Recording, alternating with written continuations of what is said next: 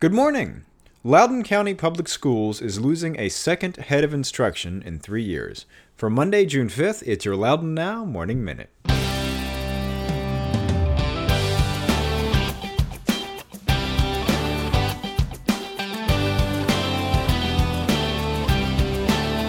I'm Jennifer Montgomery, Executive Director of Loudoun Hunger Relief. Loudoun Hunger Relief, formerly Loudoun Interfaith Relief, is the largest food pantry in Loudoun County.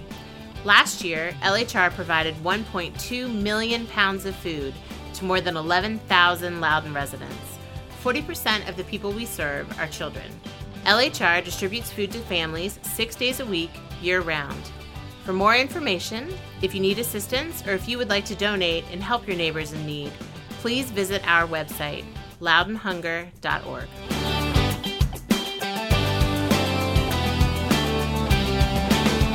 Thanks for being with us. I'm Renss Greene.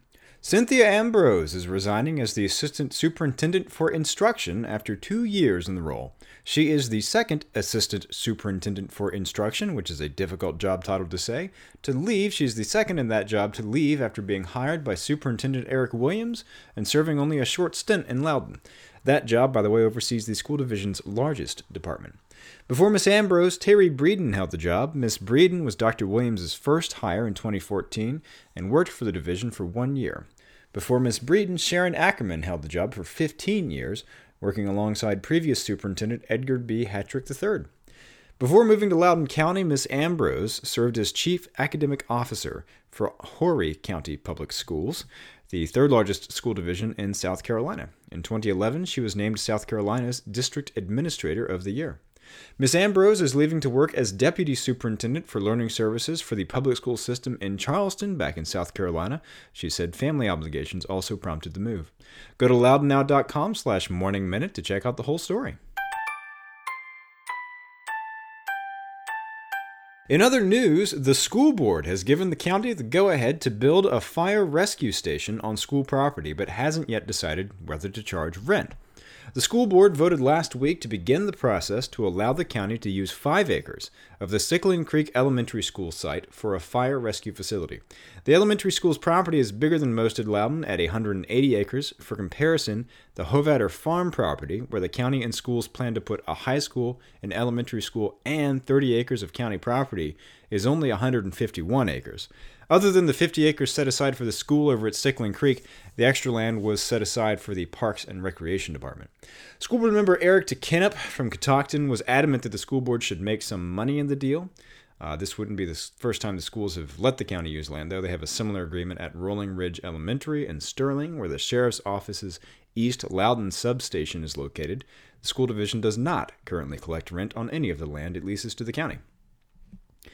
The Loudoun County Sheriff's Office has charged a 16 year old boy in connection with an armed robbery Thursday in Sterling.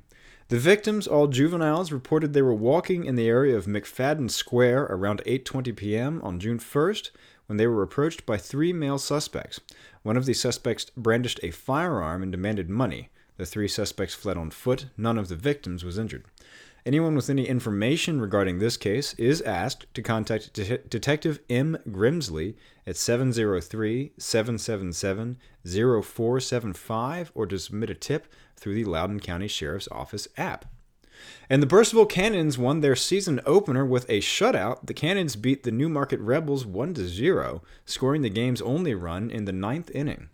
Get the full story on this and get the full story on all these stories over at loudounnow.com. While you're there, check out our photo gallery from the Leesburg Car Show this weekend, the work by the Daughters of the American Revolution to preserve some of Loudoun's earliest records, and our special section, Spotlight on Grads. We profiled one exceptional student from every Loudoun High School graduating class. It's all at loudounnow.com. On today's calendar, Rocknoceros will play the One Loudoun Kids Summer Concert Series at 12:30 p.m. Of course, that's over at One Loudoun. It's free to attend. The U.S. Army Band Brass Quintet will play the George C. Marshall International Center in Leesburg at 6 p.m. And tonight is the first workshop in the second round of Envision Loudoun meetings to give the county feedback on what you want to see in the new comprehensive plan. It's at 7 p.m. at Harper Park Middle School in Leesburg. Get the details on these events and check out the rest of the events calendar at getoutloudoun.com. Okay, have a great day.